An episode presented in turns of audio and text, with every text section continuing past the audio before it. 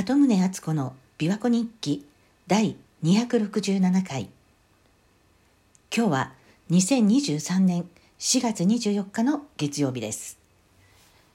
今日は昨日に続いて少し寒くなってて朝から曇り空でちょっと琵琶湖もどんよりした灰色なんですけれどもヨットや遊覧船も見えていました。さて昨年の終わりに三名学による今年2023年の予測について話したことがあるんですが、その際、2023年はいろんなことがあらわになる年だっていう話がありました。まあ悪いこともいいことも含めて隠されていたことが暴露される。いろんなことが明らかになる年だっていう話だったんですが、確かにこのところいろんなことがあらわになってるなっていう気がして、でふとその昨年の予測を思い出してたんです。でも今のところ悪いこととかおぞましいことが多いのが残念なんですけれどもでも例えばあのアメリカのことですが2021年1月6日の議事堂襲撃事件の映像あの防犯カメラに残っていた未公開の映像が FOX ニュースの番組で最近公開されてで反乱って言われてたけど実際は反乱もなくて警官が議会の中をこう先導して歩いている様子なんかが出てきましたよね。あとつい最近なんかバイデン大統領の過去のすっごいやばい映像も出回ってたんですけれども、まあ、多分大手のメディアは知らんふりをするんでしょう。あと個人的にショックだったのはダライ・ラマの映像が出てきたことですね。なんかボケてしまったのかもともとそういう人だったのかどっちかわからないですけどもまあね人間である限り完璧な人なんていないとは思うんですがでやっぱりあの昔から言われた言われてたのジャニーさんの件も表にだんだん出てきてますけれどもこれもまたテレビなんかは黙殺しようとしているような気配ですしで昨日はあのお注射に関して新たに分かったことについて、えー、村上康文先生と荒川博先生が対談していらっしゃるのをちょうど私はあのツイッターのスペースのアーカイブで聞いたんです。えー、っと村上康文先生というのは東京理科大学の名誉教授で専門は免疫医学とかあと抗体の研究をしていらっしゃるんですね。で荒川博先生というのは現在はミラノの分子腫瘍学研究所にいらっしゃるそうなんですが、まあ、2人ともすごい先生でそういうすごい専門家のお話をそのまんま無料で誰でも聞けるなんてなんかすごい世の中ですよね。まあでもその内容っていうの専門的なことは全然私もわからないんですけれどもそんな私でもこれはすごい恐ろしいことなんだなっていうことだけはよく分かりました。もう本当だったらすぐに注射の中身を全部調べる必要があるっていうこれが食品だったらもうすぐに全てを回収するような状況だろうっていうようなお話だったんですが、まあ、ご興味のある方はこのお二人の先生の名前で検索すれば対談の音源とか文字起こしなどが出てくると思います。それからあのアメリカではあの21歳の州兵の青年が Discord のゲームプレイヤー同士のやり取りの中でアメリカの国防総省の機密情報を流してたっていう事件もありましたね。これなんかウォーサンダーとかいう戦争ゲームのプレイヤーの間でもう一昨年ぐらいからアメリカ以外にもフランスやイギリスや中国なんかの軍事機密情報が何回か漏れてたっていう事件があったらしいんですけれども今回はそのプレイヤーのグループの中でこの21歳の青年は最年長のリーダー格だったらしいので後のメンバーはほとんど10代ってことですよね。でなんか記事を読んでたらこのゲームを作ったのが外人エンターテインメントっていう会社でこれはロシア人が作った会社ででも今は表向きなのかもしれないんですがハンガリーに本社がある会社なんだそうです。でこの外人エンターテインメントっていうこの会社名日本語の外人から来てるんですだそうです。でウィキペディアによるとっていうかまあウィキペディアも鵜呑みにしてはいけないんでしょうけれども、まあ、とりあえずこの、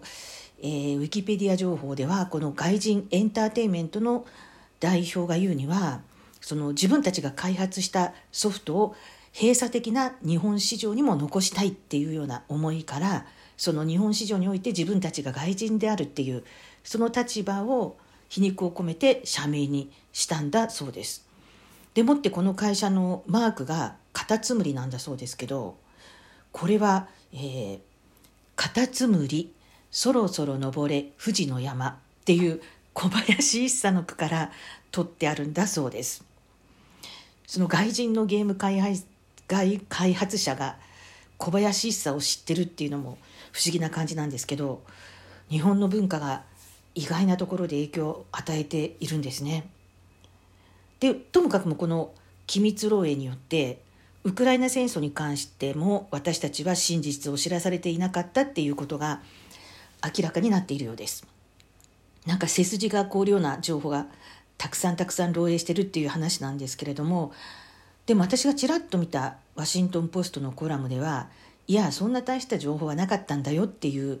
なんか事の重大さっていうか深刻さを隠蔽するようなことが書かれていて逆に疑心暗鬼になってしまいました。まあ、そんなこんなで世界情勢が不安定さを増しているような気がしてならないんですけれどもでもだからといってこう不安になるのも馬鹿らしいっていうか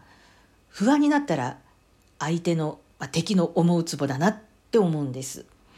その民を恐怖に陥れてコントロールするっていうのが支配層のやり方でしょうからまあその手には乗らないようにしなきゃって思っています。あの流行り病の時と同じように。で心を落ち着けるにはやはりメディテーション瞑想が一番じゃないかと思います。以前あの引き寄せの法則について話した時にも瞑想についても話したと思うんですけれども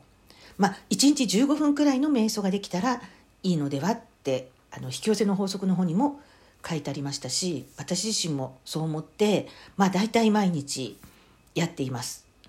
で日々の瞑想もなんですけど、えー、西洋先生術をやっているお友達が新月の日と満月の日に15分のおうち瞑想会っていうのをやっていてで私はそれに参加することで、まあ、どこの誰かはわからないけれども複数の人たちと別々の場所で同時に瞑想をするっていう体験もしています。で引き寄せの法則について話した時にはその瞑想する時には